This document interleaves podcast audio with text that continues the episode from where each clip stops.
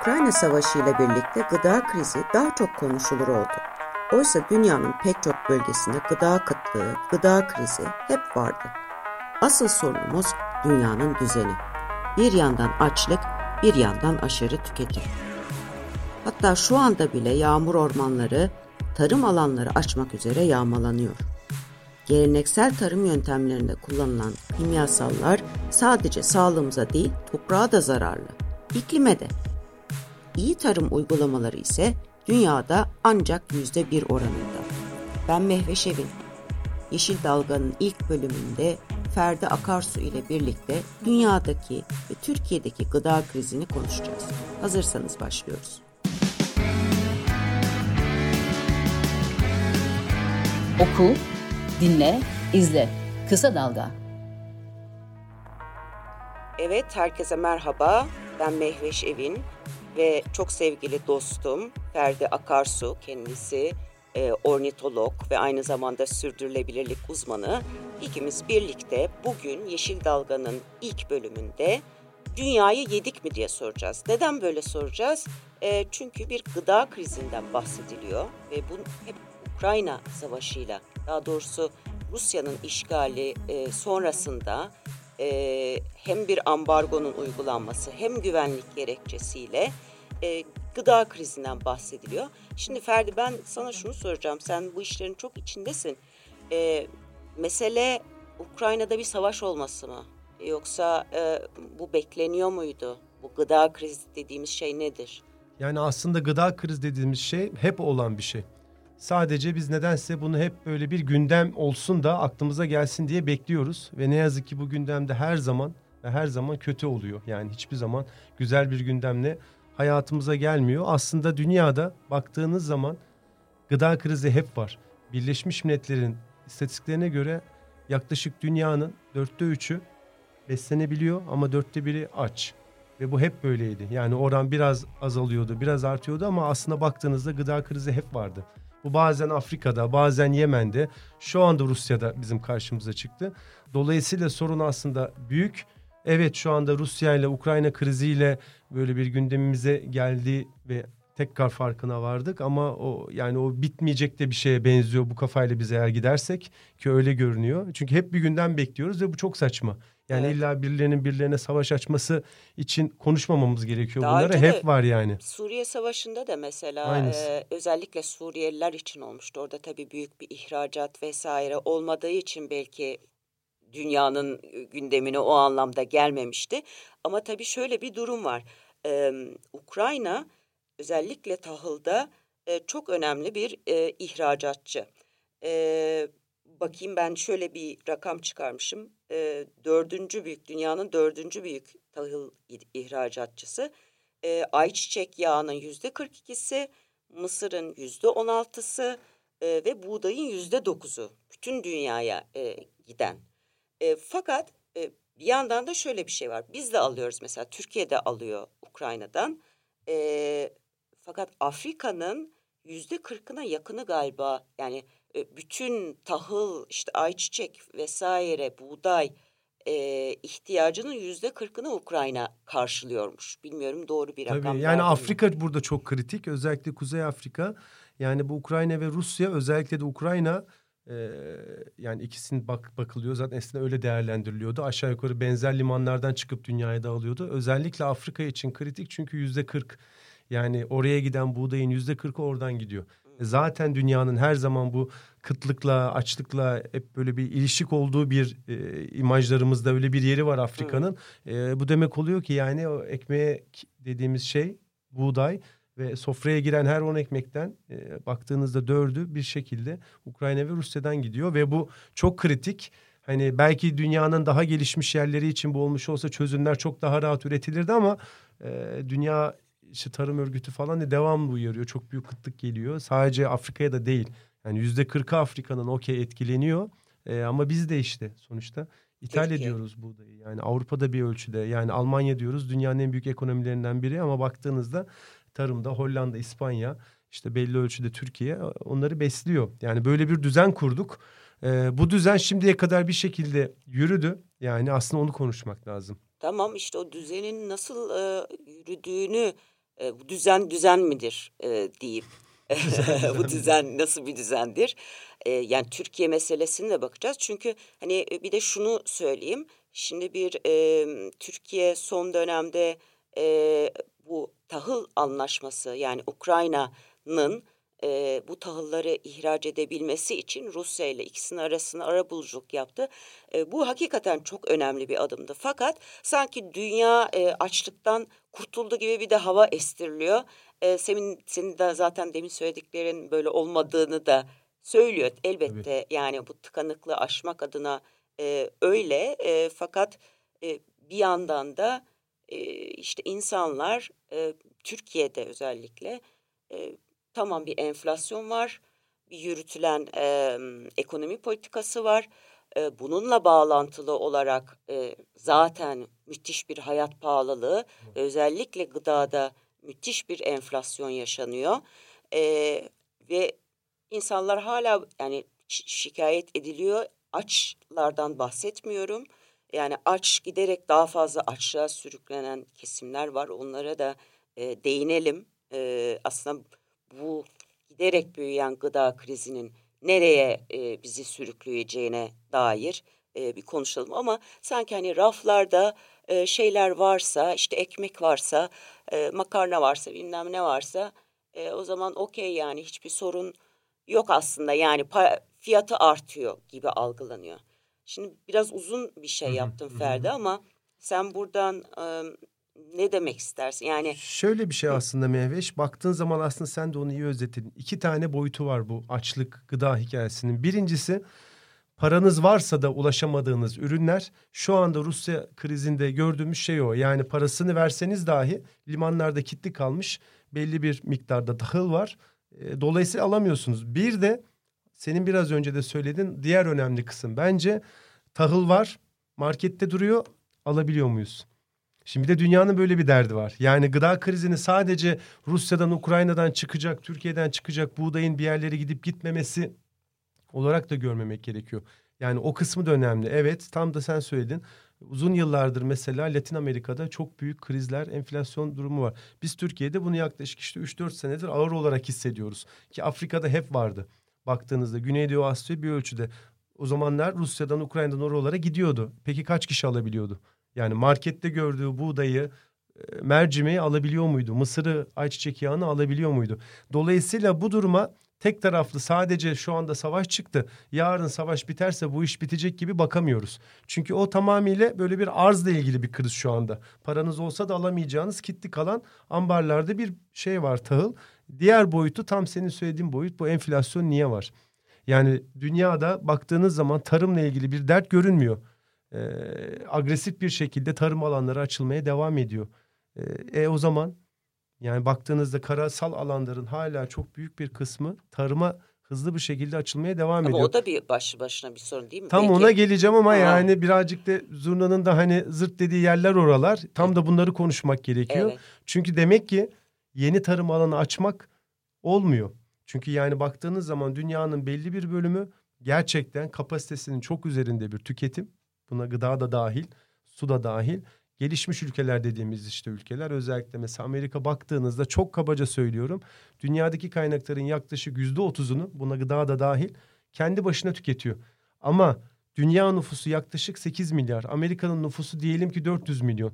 Baktığınız zaman Amerika aslında yüzde otuzunu tüketerek bunu bir de 300-400 milyonluk yani belki 20'de biri bile değil popülasyonu e, yapıyor. Zaten sıkıntı burada. Yani biz sonsuza kadar tarım alanı da açsak bu kafayla belli ki olmayacak bu iş. Yani bunu görmek gerekiyor. Niye tarım alanından da söylüyorum? Birazdan gireriz bu neolitik dönem tarım böyle bir güzelleme de var dünyada. Çiftçiye, tarıma ki zaten ha. güzellenmeli, kıymetli işler yapılıyor. Sonuçta karnımız doyuyor. Ama her şeyde olduğu gibi tarımda da iyisi de var, kötüsü de var.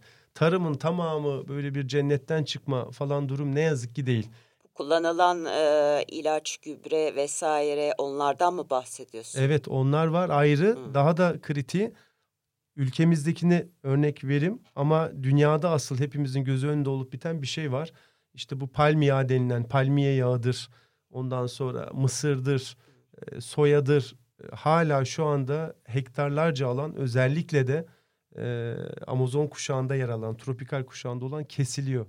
Ve buralar dünyanın akciğerleri. İşte bu konunun hani diyoruz ya açlıkla iklimin ne alakası var? İşte buraya geliyor. Tam da burada alakası var. Siz eğer dünyanın akciğerleri dediğiniz Amazon ormanlarını, o yağmur ormanlarını tarım alanları için kesmeye bu şekilde devam ederseniz böyle bir monoculture, tek tip bir tarım desenine dönüştürürseniz günün sonunda işte oradaki karbon emisyonlarını değiştirirsiniz ve karşımıza iklim gelir. Bu da bir döngü tabii ki. Kısır döngü işin ee, Kısır kötüsü. döngü çünkü iklim değişikliğiyle birlikte e, küresel ortalama hava sıcaklıkların artmasıyla ki e, bu yaz e, hem Amerika'da daha çok Avrupa'da e, çok ciddi e, kuraklık yani rekor kuraklıklar yaşandı. E, zeytinyağından tutun e, biber üretimine işte Meksika'daki biber üretimine e, çok ciddi sorunlar yaşandı. Üretim de e, kahve. Kahve. Bağımlısı olduğumuz Oo, kahve, kahve istiyorsan yani. Tabii bak kahveye ayrı bir şey ayıralım. Çünkü orada e, yani kahve plantasyonları e, aslında biz dükkana girdiğimizde ya da evimize aldığımızda nasıl tüketiyoruz ve ne oluyor orada? Onu ayrıca bence e, el alalım.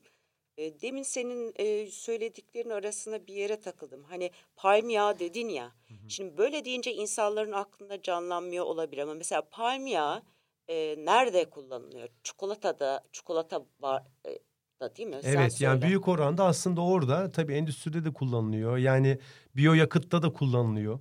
Yani baktığınızda biz bu yağları sadece belki Türkiye'de çok daha yeni görüyoruz. Bu biyomas dediğimiz biyoyakıt işte hani yağdan e, enerji elde etme. Hani bazen arabalarda böyle zihni sinir mucitler çıkıyor. İşte yemek yağından dizel yaptım falan. Hani ama o dünyada olan bir şey. Sonuçta yağ yanıcı bir şey. E, ve bir belli miktarda enerjiyi de içinde barındırıyor. E, dolayısıyla palm yağı da böyle. Dünyanın aslında biz çok bilmiyoruz. Yani bizim kuşağın bitkisi doğal bitkimiz olmadığı için palmiye vesaire bize hep sonradan gelip işte İzmir'de, Kordon'da falan gördüğümüz ağaçlar bunlar. Hani bizim ülkemizin doğal ağacı olmadığı için ama dünyanın bir yerlerinin doğal ağacı. Dolayısıyla biz nasıl ayçiçek biliyorsak, mısır biliyorsak örnek veriyorum. Onlar da palm yağını biliyorlar, soyayı biliyorlar. Ve bunlar gerçekten biliyorlar. Türkiye'nin yüz ölçümüne bakın. Size bir örnek söylüyorum. Sadece Hindistan'a bakın. Yani Güneydoğu Asya'ya bakın, Brezilya'ya bakın yüz ölçüm olarak. Yani dinleyiciler bir hakikaten aynı zamanda bir girsinler baksınlar. Biz de elbette tarım ülkesiyiz. Hep böyle söylüyoruz. Tarım ülkesiyiz derken bunu böyle bir metaforik söylemiyorum. Yani onu da anlatmak lazım. Anladım. Şu anda biz buğdayı hani ithal ediyoruz ya oradan evet. buradan. Buğdayın ana vatanı Mezopotamya, Kuzey Mezopotamya yani Türkiye. Şu anda gittiğinizde Urfa'da, Karacadağ, Batman'a hala buğdayın ato olan doğal versiyonunu bulabiliyorsunuz mercimeğin. Hala var. Hatta belli projelerle koruma altına alındı Urfa'da. FAO tarafından desteklenen, bakanlığımız tarafından desteklenen projelerle de. Böyle şeyler de oluyor.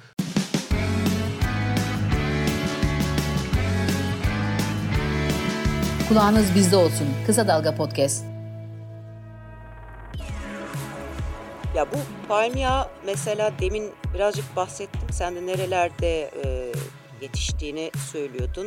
Yani ağacın nerede yetiştiğini ve bunun için Amazonların kıyıldığını, Amazonlara kıyıldığını. E, şunu merak ediyorum yani nihayetinde bireyler olarak işte markete gittiklerinde hani belki içindekileri okumuyorlar ama e, ya da okusalar bile ne olduğunu tam ama bir sürü o fast food cipsler bilmem neler falan filan onların içinde kullanılan tabii, bir şey değil mi? Yani tabii, tabii. ben şöyle diyebilir miyiz Ferdi? Ben e, markete gittim ve e, e, üç tane çikolata, üç paket cips, bilmem kaç tane ne bileyim gofret falan aldım. Bunların hepsi palm yağlı. Aşağı yukarı öyle. Zaten görürsünüz içeriğini. Yani şunu da söylemek lazım. Şimdi burada palm yağı üreticilerin de linçine uğramayalım. Burada bahsettiğimiz şey bir şeyi şeytanlaştırmak değil. Palm yağı da dünyaya gerekli. Zaten daha indigeniz insanlardan, yerlerden beri kullanılan bir şey. Biz nasıl zeytinyağı kullanıyorsak onların coğrafyasında olduğu için onu kullanmışlar. Ee, burada olay nasıl ürettiğiniz. Yani palm yağının nasıl üretildiği bizim derdimiz. Palm yağını kötülemek vesaire değil. Sonuçta günün sonunda bir şeyler yanımız istiyor maç seyrederken oturup cips yediğimiz de oluyor. Önemli olan bakmamız gereken hangi sistemle onu üretiyor? Gerçekten e, doğru bir tarımsal modelle mi üretiyor? Bu adi ticaret mi e, sağlayarak bize kadar ulaşıyor? Yani sadece nasıl tarım yaptığı da da yetmiyor. Yapıldığı yerden Türkiye'ye gelene kadar ne oluyor? Yani buna genel olarak bir fair trade deniyor. Adi ticaret döngüsü. Günümüzde onu birazcık şöyle kavramsallaştırıyor. Döngüsel işte hani hmm. ekonomiyle falan hani anlatılmaya çalışılıyor. Dolayısıyla çok katmanlı bir şey. O yüzden hani onu da şey yapalım. E, hani şeytanlaştırma da olmasın tamam, aslında bir yandan. Tamam şeytanlaştırmayalım ama e, şu, o anlamda mesela Türkiye'de bu adil ticaret denen şey yani bir ürünün e, market rafına gelene kadar ki bütün bu söylediğin e, süreçlerden geçerken e, şeffaf bir şekilde takip edebiliyor muyuz? Onu sorayım o zaman. Valla belli şeylerde başladı. Mesela balcılar bunu yapmaya çalışıyorlar. Çünkü balla ilgili o kadar çok biz manipüle edildik ki yani o televizyonlarda bir ara e, yani sudan ucuz bal satılıyordu falan. Ondan sonra büyük bal şirketleri e, bu balın menşei nedir, nereden geliyor falan hani tüketicilerin tekrar güvenini kazanmak için buna başlattılar. Mesela balların üzerinde artık kare kodlar var. Okutuyorsunuz işte nerenin yaylasından o arı toplamış, içinde hangi çiçeklere olduğuna kadar gösteriyor. Dolayısıyla şu örneği verdim pure doğru olduğu için değil ama yapılmak istenince bir şeyler yapılıyor. Hı hı. Yani biz geldiği zaman bir önümüze ekmek onun hangi buğdaydan, Rus'un buğdayından mı, Türk'ün buğdayından mı, Bulgaristan'dan mı geldiğini görmemiz gerekiyor. Daha da görmemiz gereken önemli şey o buğdayın nasıl yapıldı? Konvansiyonel mi yaptılar? İyi tarım mı yaptılar? Rejeneratif tarım mı yaptılar? Organik tarım mı yaptılar? Bunları bilmemiz gerekiyor. Bunları bilmediğimiz zaman her buğday buğday olmuyor. Sadece bizim sağlığımız için de değil. Bakın şimdi Ukrayna dediğiniz yere ben bir şekilde zamanında çalışmak için gitmiştim. Orada telli turnalar ürüyor. Biz de zamanında ne yazık ki yok ettiğimiz. Orada gidip onları halkalama çalışması falan yapmıştık. O geniş, inanılmaz büyük ovaları vardır Ukrayna'nın. Yani baktığınızda e, diyeceksiniz ki ova işte bomboş ağaç yok ne olacak eksinler tarla yapsınlar. Öyle değil işte. O dünyanın diyelim ki yüzde kırkını üretiyor ama onu yapmak için telli turnanın o bozkırdaki yuvasını yok ediyor. Anlatabiliyor muyum? Yani bir de o boyutu var. Sadece hani sağlıklı tarım, zehirlendik mi, iyi mi besleniyoruzdan ziyade o tarımın güzel oluyor olması oradaki biyoçeşitlik diyoruz. Yani o canlı çeşitli diğer varlıklara da ne kadar saygı gösterdiğinizi gösteriyor. Daha da e, tehlikelisini söyleyeyim. Eğer tarımı konvansiyonel yolla yapıyor olsanız ve şu anda büyük ölçüde öyle yapıyoruz. Yaklaşık belki yüzde beşi bile değil organik tarımda. Dünyada tüm tarım alanlarının içinde tarım yapılma metodu olarak öyle söyleyeyim. Bakın yüzde on bile değil, yüzde beş bile değil. Ferdi, o kadar dur, büyük. Dur. bir saniye. Tamam. Şunu e, bu harika anlatıyorsun. Çok da güzel anlıyoruz bence. E, fakat bu iyi tarım derken bu da insanlarda e, bir şey yaratıyor. Yani bir organik meselesi ilk başladığında Türkiye'de hani onun sertifikası, onu üreteni işte organik pazarlar kuruldu. Bir orada bir alan var. Onun dışında bazı marketlerde e, yine bakanlığın mesela iyi tarım uygulaması vesaire dediği e, şeyler var. E, onunla etiketlenmiş ürün ama bunlar e, insanların ne kadarı bunlara ulaşabiliyor? E, ulaşabilir mi? Ulaşabilir hale getirilebilir mi? Sorusuyla birlikte sorayım. Kesinlikle getirilebilir. Tekrar söylüyorum dünyadaki tarımın yüzde beşi bile hala değil ki organik olsun. Sertifikalı diyelim genel olarak hani iyi tarım, organik tarım. Ee, dolayısıyla biz eğer yönümüzü hani o Yüzüklerin Efendisi'nde Sauron'un gözü böyle bakar ya birilerine. Bizim gözümüz şu anda hala konvansiyonele bakıyor. Biz ne zaman ki onu bu tarafa çevirdiğimizde ona göre daha teknolojiler gelişecek. Dolayısıyla maliyetler azalacak ve sofraya gelme fiyatında düşüşler olacak. Bu bütün endüstride böyledir. Yani sizin gözünüz bir yere döndüğünde nasıl Covid oldu? Aşısı yoktu. Birdenbire dünya tarihinin en hızlı aşısını buldu. Değil mi? Yani ondan önce kimse düşünüyor muydu? Belki aşının üretimi ortalama 5 yıllar, 6 yıllar, 10 yıllardı bir aşı. Pat diye biz 2 yılda aşı bulduk. Yani göz oraya döndü birdenbire öyle düşünün. Bu da öyle. Yani hani çünkü bu çok tartışılıyor. Organik tarım, sertifikalı tarım dünyayı evet. besler mi? Evet. Hep bu ana soru var ha, yani. Işte Şimdi diyorum. bunu anlamanın yolu gözümüz oraya çevirmek. Çünkü daha diyorum ya yüzde bir şey gelmemişiz. Nasıl anlayabilirsiniz? Şu anda çok böyle bir elit yani hani abiyane tabirle bir sektör olarak görülüyor. Belli insanlar ulaşabiliyor. Ne yazık ki yani bu adaletsizlikten dolayı. Ee, onun da nedeni şu. Gerçekten organik tarım yapabilmesi için bir çiftçinin yani belli standartlar var işte senin de söylediğin. Bu genellikle ülkelerin mevzuatlarıyla belirlenir. Bazen ya var mı mesela Türkiye'de de tabii ki mevzuat var, vardır da. Var. Hani şu şu var mı? Teşvik var mı? Teşvik etmek ayrı bir konu çünkü. Vallahi yani bu konuda artık muhtemelen ikinci bilinç geliyor. yani te, te, teşvikten daha çok sıkıntı var Türkiye'de. Çünkü niye? Ee, küçücük bir bebek düşünün organik tarımı ama karşısında bir canavar var. Bu işte hani e, genetiği değiştirilmiş e, tarım, konvansiyonel tarım orada bir rakibi var. Dolayısıyla o abiler, ablalar onlar bizleriz. Şeytanlaşmak için söylemiyorum yani. Onlar da birilerimizin akrabası, birilerinin kardeşi vesaire vesaire. Yatıp kalkıp dünyanın her yerinde sadece Türkiye'de değil lobi yapıyorlar bakanlıklarda. Bu öyle, bu böyle. Bakın Türkiye'de e, GDO'lu ürün uzun zamandır hep girmiyordu. Avrupa Birliği'nde hala birçok bir şekilde öyle. Mesela bizde artık direkt yediklerimize gelmiyor ama besin için yani tavukların, ineklerin vesairesi gıdası için gidebiliyor. Yani bir şekilde dolaylı olarak aslında bize de giriyor. Sonuçta o eti biz yiyoruz. Yani Marslılar yemiyor öyle bakınca. Dolayısıyla oradaki lobi daha büyük. Öyle olunca e, iş birazcık şiraze dediğimiz o olay oraya doğru kayıyor. Ee, ne zaman ki artık bu gerçekten rejeneratif tarıma, organik tarıma, sertifikalı tarıma geçtiğinde birazcık daha o göz ona göre teknoloji ve şey olacak ucuzlayacak ve ama şunu söylemek istiyorum bakın bu evet. önemli. Bu sadece siz gittiniz Şişli'den organik pazardan aldınız ben alamadım domates birinde 50 lira birinde 30 lira falan hikayesi var. Evet. Önemli ve gerçek bir, bir kısımda. Çünkü oradaki çiftçi bunu üretebilmek için normal konvansiyonel bir çiftçiye göre verimi çok daha az oluyor. Bu 2-2-4 yani burada birbirimizi kandırmayalım. Bir yerde siz dünya kadar zehiri, gübreyi, hormonu basıp örnek veriyorum bir ton domates alırken bir tanesi hiçbirini neredeyse kullanmayıp oradan aynı miktarda ürünü alamazsınız. Yani böyle bir şey yok bu kandırmaca ama zaten ona o kadarı da gerek yok. Ama bir dakika şöyle bir şey de ortaya çıktı yani e, bu gübre fiyatlarında yani şimdi gıda krizinde sadece tahıldan değil mesela gübre e, yoğun miktarda gübre kullanılıyor. Rusya'da çok büyük bir üretici. Kaçtı yüzde? E, Bayağısı ben de şimdi bayağı bakmamız bir, lazım evet. Yüzde kırklarda falan. O civarda galiba. galiba. E, şimdi ambargo e, konmadı sanırım gübreye. Evet. E, ama gübre fiyatları da müthiş arttı. E, ve gübre fiyatları ve bizde de tabii hep şey vardır. Siyasette de bunlar konuşurken e, şey denir işte mazot, mazot fiyatı yani çiftçi deyince mazot fiyatı gübre fiyatı ve bunlar e, biz temel girdiler. E, temel girdiler. Biz bunları üretmiyoruz değil mi? Yani gübre üretimi falan. Zehir de aynı şekilde, hormon da bunların da çoğu bize hep dışarıdan geliyor. Yani Büyük oranda dolara biz bazlı. döviz, döviz Tabii. bazında alıyoruz. Dolayısıyla e, yani her şey birbirine bağlantılı. E, biri çıktıkça öteki de çıkıyor. E, ve aslında e, bir ara inan marketteki e, ya da manavdaki e, fiyatlarla organik pazarın fiyatları organik pazar daha azdı. E, bir ara öyle. O günleri gördük mü? Efendim? O günleri gördük mü? Kısa e, bir güzel. dönem gördük. Kısa bir dönem gördük. Çünkü en büyük tartışma hep burada ya yıllardır evet. biliyorsunuz. Yani uzun yıllardır burada aslında bir de atıfta yapsak iyi olur yani Hı. haklarını verelim. Buğday Derneği e, sevgili Viktor kaybettik. Hani benim de arkadaşımdı.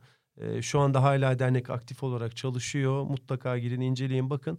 E, yıllar önce e, yani o ekip işte bu organik yönetmeliğini geçirsin diye gerçekten sabah akşam ben biliyorum bakanlığın kapısında sırf çıkabilsin diye. Elbette eksiklikleri yok mu? Her yönetmeliğin var, her şeyin var. Yani ben burada organik tarım, sertifikalarım güzellemesi yapmak için aslında bunu söylemiyorum. Her şeyin var sıkıntısı dedim ya tarımın kendisi başlı başına sıkıntı. Niye başlı başına sıkıntı? Siz tarım alanı yapacaksınız bir dönüm. Sizden önce orası milyonlarca varlığın yaşam alanı. Ben geliyorum aldım diyorum buraya parasını veriyorum. Hani Hı. sanım ya öyle bir hakkım var. Aldım tapuyu elimde kağıt var. Bir sürüyorum geçmiş olsun. Oradaki bitkiye, oradaki bakteriye, oradaki virüse, oradaki köstebeğe. E ne oldu? Halbuki tarım yapıyorum bir dönüm. Hem de gitmişim İstanbul'dan Muğla'da böyle hemen organik tarım yapacağım falan. E, günün sonunda ben orada bir dönümde yaşayan canlıların birçoğunu yok ediyorum. Yani bu bu bunu bilelim. Hani her tarım böyle tarım acayip falan böyle çiftçi kutsal. Hani elbette doğru yapıldığı zaman her iş kutsal. Evet. Yani böyle bir sektörü tukaka etmek falan değil niyet. Ama o bir dönümde ne kadar doğru şeyler yaparsanız orada verdiğiniz zarar o kadar az oluyor. Aslında burada konuşmamız gereken şey bu. Onu Hı-hı. söylüyorum. Hep yöntemde oluyoruz biz. Hı-hı. Yani kategorik olarak düşünmemek, siyah beyaz bakmamak lazım Hı-hı. duruma. Yani birazcık o gübre olayı da, Rusya olayı da biraz ona bağlıyor. Bize göre gıda krizi var şu anda. Niye? Rusya savaş açtı. Hep vardı. Hep vardı. Yani şimdi Rusya yarın diyelim ki işgali bitirdi, savaşı bitirdi. Bitecek mi yani? Bitmeyecek. E, zaten bu iş e, tabii iklim değişikliğiyle bağlantısını bazı yerlerde hatırlattık ama kuraklık meselesi de var. Onları da zaten ayrıca konuşuruz Ferdi ama şu gıda krizi bahsini e, kapatırken belki e, başka söyleyeceğin, eklemek istediğin önemli bir şey varsa yani. Var. Evet. Şunu lütfen. söyleyeyim o da çok benim gördüğüm çok bilinmiyor. Ee, doğru tarım yaptığınızda ki bunu artık Netflix'te bir tane belgeselle tüm dünya gördü ama uzun yıllardır konuşuluyordu. Organik tarım, sertifikalı tarım ya da rejeneratif tarım. Arkadaşlar yaklaşık havadaki karbondioksitin yüzde yirmi civarını doğru tarım yaptığınızda toprak tutuyor. Hani hep biliyoruz ya biz diyoruz ormanlarımız, ciğerlerimiz karbondioksit tutuyor vesaire. İnanın neredeyse yarısı kadar biraz daha fazlasını da toprak tutuyor. Doğru tarım yaparsanız. Ya bakın yüzde yirmi diyorum yani havadaki karbondioksitin yüzde yirmisini tutuyor olmak ve yaptığınız tarımı doğru bir şekilde yaparak çok büyük bir hedef. Biz zaten ne kadar uğraşıyoruz biliyor musunuz? Yaklaşık işte sanayi devriminden buraya bu zamana bir derece falan arttırdık sıcaklığı. Şu önümüzdeki 5-10 yılda bir buçukta tutmak gayretimiz. Baksanıza yani baktığınızda e ben size diyorum ki tarımı doğru yaparsanız arkadaşım yüzde yirmi beşini zaten hmm. kurtarıyorsun. Bakın endüstri sanayi falan demiyorum. Savaş demiyorum, nükleer demiyorum. Yaptığımız işi tarımı karnımızı doğru. Düzgün yapsak doğru düzgün diyorsun. yapsak onu yapalım madem yani mesela yani baktığın zaman. Bunu da düşünmek lazım. Yani iklimle inanın Rusya e, Ukrayna savaşı bağlantılı mı? İşte burada bağlantılı oluyor. Doğru. Çok sağ ol e, Ferdi. Harika oldu bence. Benim de hiç bilmediğim mesela bu e, doğru tarımla ilgili bilgiler ki bunlara e, devam edeceğiz. Yeşil Dalga'nın ilk bölümüydü bu. Daha sonra da dinleyicilerimizle, izleyicilerimizle belki onlardan da gelecek sorular üzerinden bazı konuları ele alabiliriz. Ama merak etmeyin konu çok. E, sadece gıdadan, e, krizlerden, işte tarım tarımın içinde bile o kadar çok fazla konu var ki e, bunları işleyeceğiz, anlatacağız size. E, şimdilik burada yayını e, bitirelim. Evet. Şunu söylemek ha. önemli belki. Hani ismi Yeşil Dalga, dalgayı yakalamak önemli. İşte bu. Yani surf yapanlar için genelde bilinen bir tabirdir ama bu genel olarak hani o dalgayı bence yakalayın derim. Çünkü gerçekten dünyada şöyle bir şey var. Bize birçok gündemle e, bilgiler anlık geliyor ama onun ötesini berisini bilmiyoruz ve o, o öyle olduğunu mecbur düşünüyoruz. Öyle olduğunu sanıyoruz. Halbuki yani bu programda da yapmaya çalıştığımız şey birazcık o gündemle e, besleniyoruz ama onun ötesinde berisinde aslında gerçekte durum ne? Onu konuşuyor. O yüzden bunun farkına varmak bizi güçlendirecek. O yüzden dalgayı kaçırmayın. Oo, sloganımız da oldu. Dalgayı kaçırmayın. Hoşçakalın. Hoşçakalın.